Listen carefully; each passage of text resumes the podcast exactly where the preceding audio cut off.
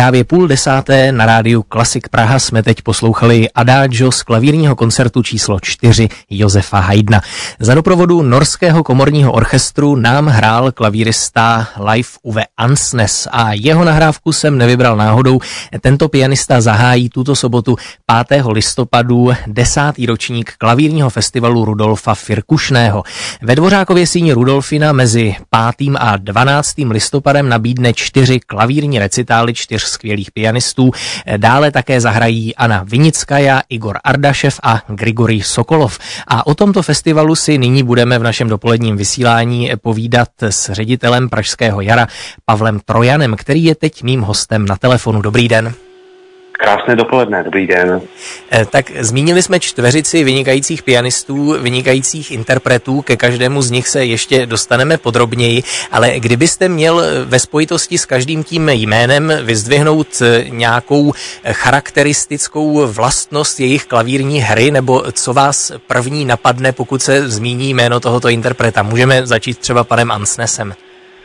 Pan Ansnes je opravdu uh, mimořádný pianista. Na Pražském jaru se poprvé představil v roce 93 jako mladíčký klavirista. On od útleho mládí má vztah uh, s českou hudbou a to díky pedagogovi Jiřímu Hlinkovi, který byl jeho učitelem. Už vlastně na svoje debitové album si vybral český repertoár a konkrétně Smetanovu koncertní etídu na břehu mořském.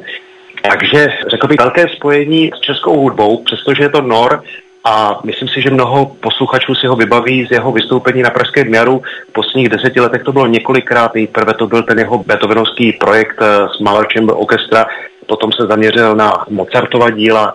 Je to opravdu skvělý klavirista se smyslem pro detail. Eh, Anna Vinická, tak eh, to je opravdu, hm, abych řekl, taková lvice klavíru. Ona zvítězila v roce 2007 eh, v soutěži Královny Alžběty v Bruselu. My jsme měli to velké štěstí, že jsme ji slyšeli na Pražském jaru letos v květnu.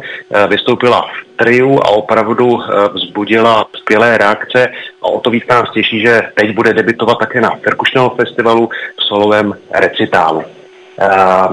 Igor Ardašev je zástupce České klavírní školy, na Pražském meru se představil opakovaně a já bych ho charakterizoval jako takového myslitele klavíru, který dokáže skvěle vystavět eh, i třeba dobře známá díla. A je tam i pojítko s Rudolfem Perkušným, protože v roce 94 s natočil eh, skladbu na čtyři ruce Leoši Janáčka Žárlivost. Takže je tam i to spojení s osobností, kterou má festival ve svém titulu. No a Grigory Sokolov, pokud bych měl použít jedno slovo, tak to je mák. Mák klavíru a v tom nejlepším slova smyslu, protože to, co dokáže vykouzlit si tohoto nástroje, je opravdu neuvěřitelné. Děkuji tedy za takové eh, obecné představení těch interpretů. Pojďme se ještě vrátit možná k tomu zahajovacímu koncertu pana Ansnese. Vy jste zmínil, že je spojen s českým repertoárem a český repertoár vlastně přiveze tentokrát do Prahy jednak Janáčka a od Dvořáka také zahraje cyklus poetické nálady, který dokonce teď nedávno nahrál. Myslím, že ta nahrávka vyšla před pár dny 28. října. Tak eh, to je vlastně vynikající příležitost si porovnat eh, tu nahrávku s živým tím provedením toho cyklu, je to tak? Přesně tak. A já si myslím, že je málo světových klavíristů, kteří poetické nálady hrají nebo je natáčejí. Takže máme velké štěstí, že právě pan Ansnes to dělá. A přesně jak říkáte, ta nahrávka teď eh, nedávno vyšla, takže se těšíme, že ji uslyšíme tady v Praze naživo.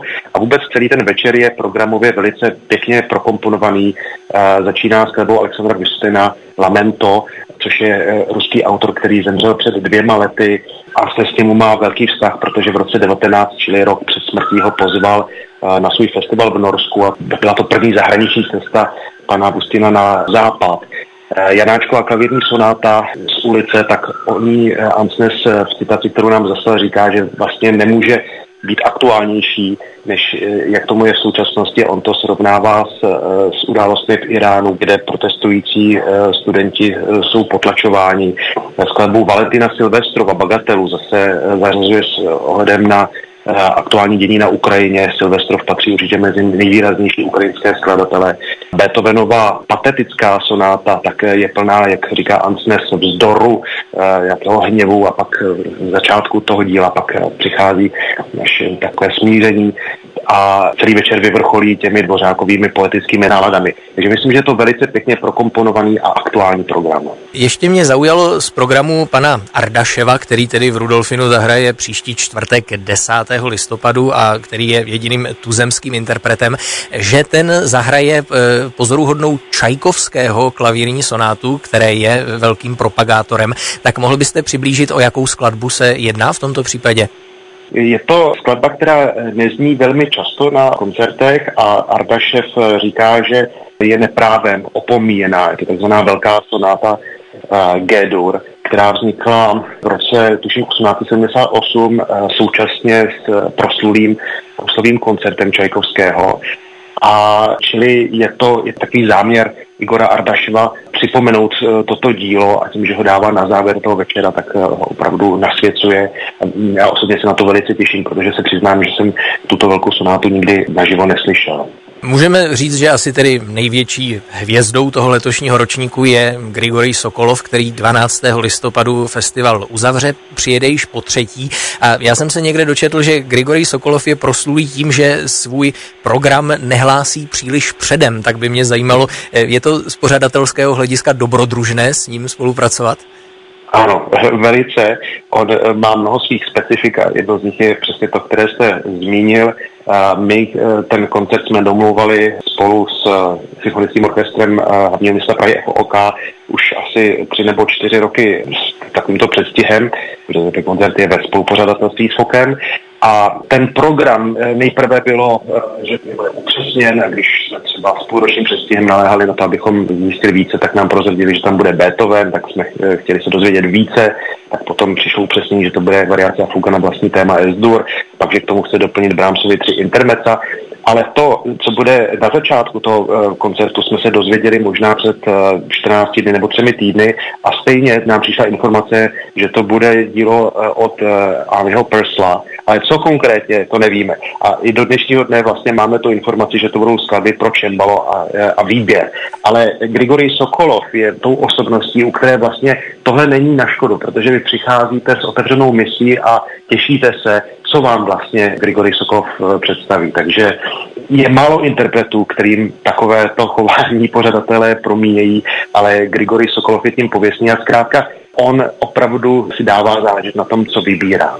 To mě právě zaujalo ta první položka toho programu, protože jsem si říkal, jak budou ty Perslovy skladby pro čembalo tedy znít jednak zahrané na křídlo v Rudolfinu mm, a mm. jednak ještě v interpretaci, řekněme, představitele ruské klavírní školy, tak to bude asi opravdu zajímavé a překvapivé. Dodejme, že na ten recital Grigorie Sokolova, myslím, už zbývají poslední vstupenky, takže zájemci by si asi asi eh, měli zvolna pospíšit. Tak já vám moc děkuji, myslím, že jsme eh, alespoň v obecné rovině tedy představili všechny ty recitály letošního ročníku. Eh, děkuji vám, že jste tedy byl hostem dnešního dopoledního vysílání na Klasik Praha a ať se daří a ať se letošní ročník klavírního festivalu Rudolfa Firkušného povede. Děkuji za pozvání a těším se na viděnou s posluchači na našich koncertech. Naslyšenou. Naslyšenou.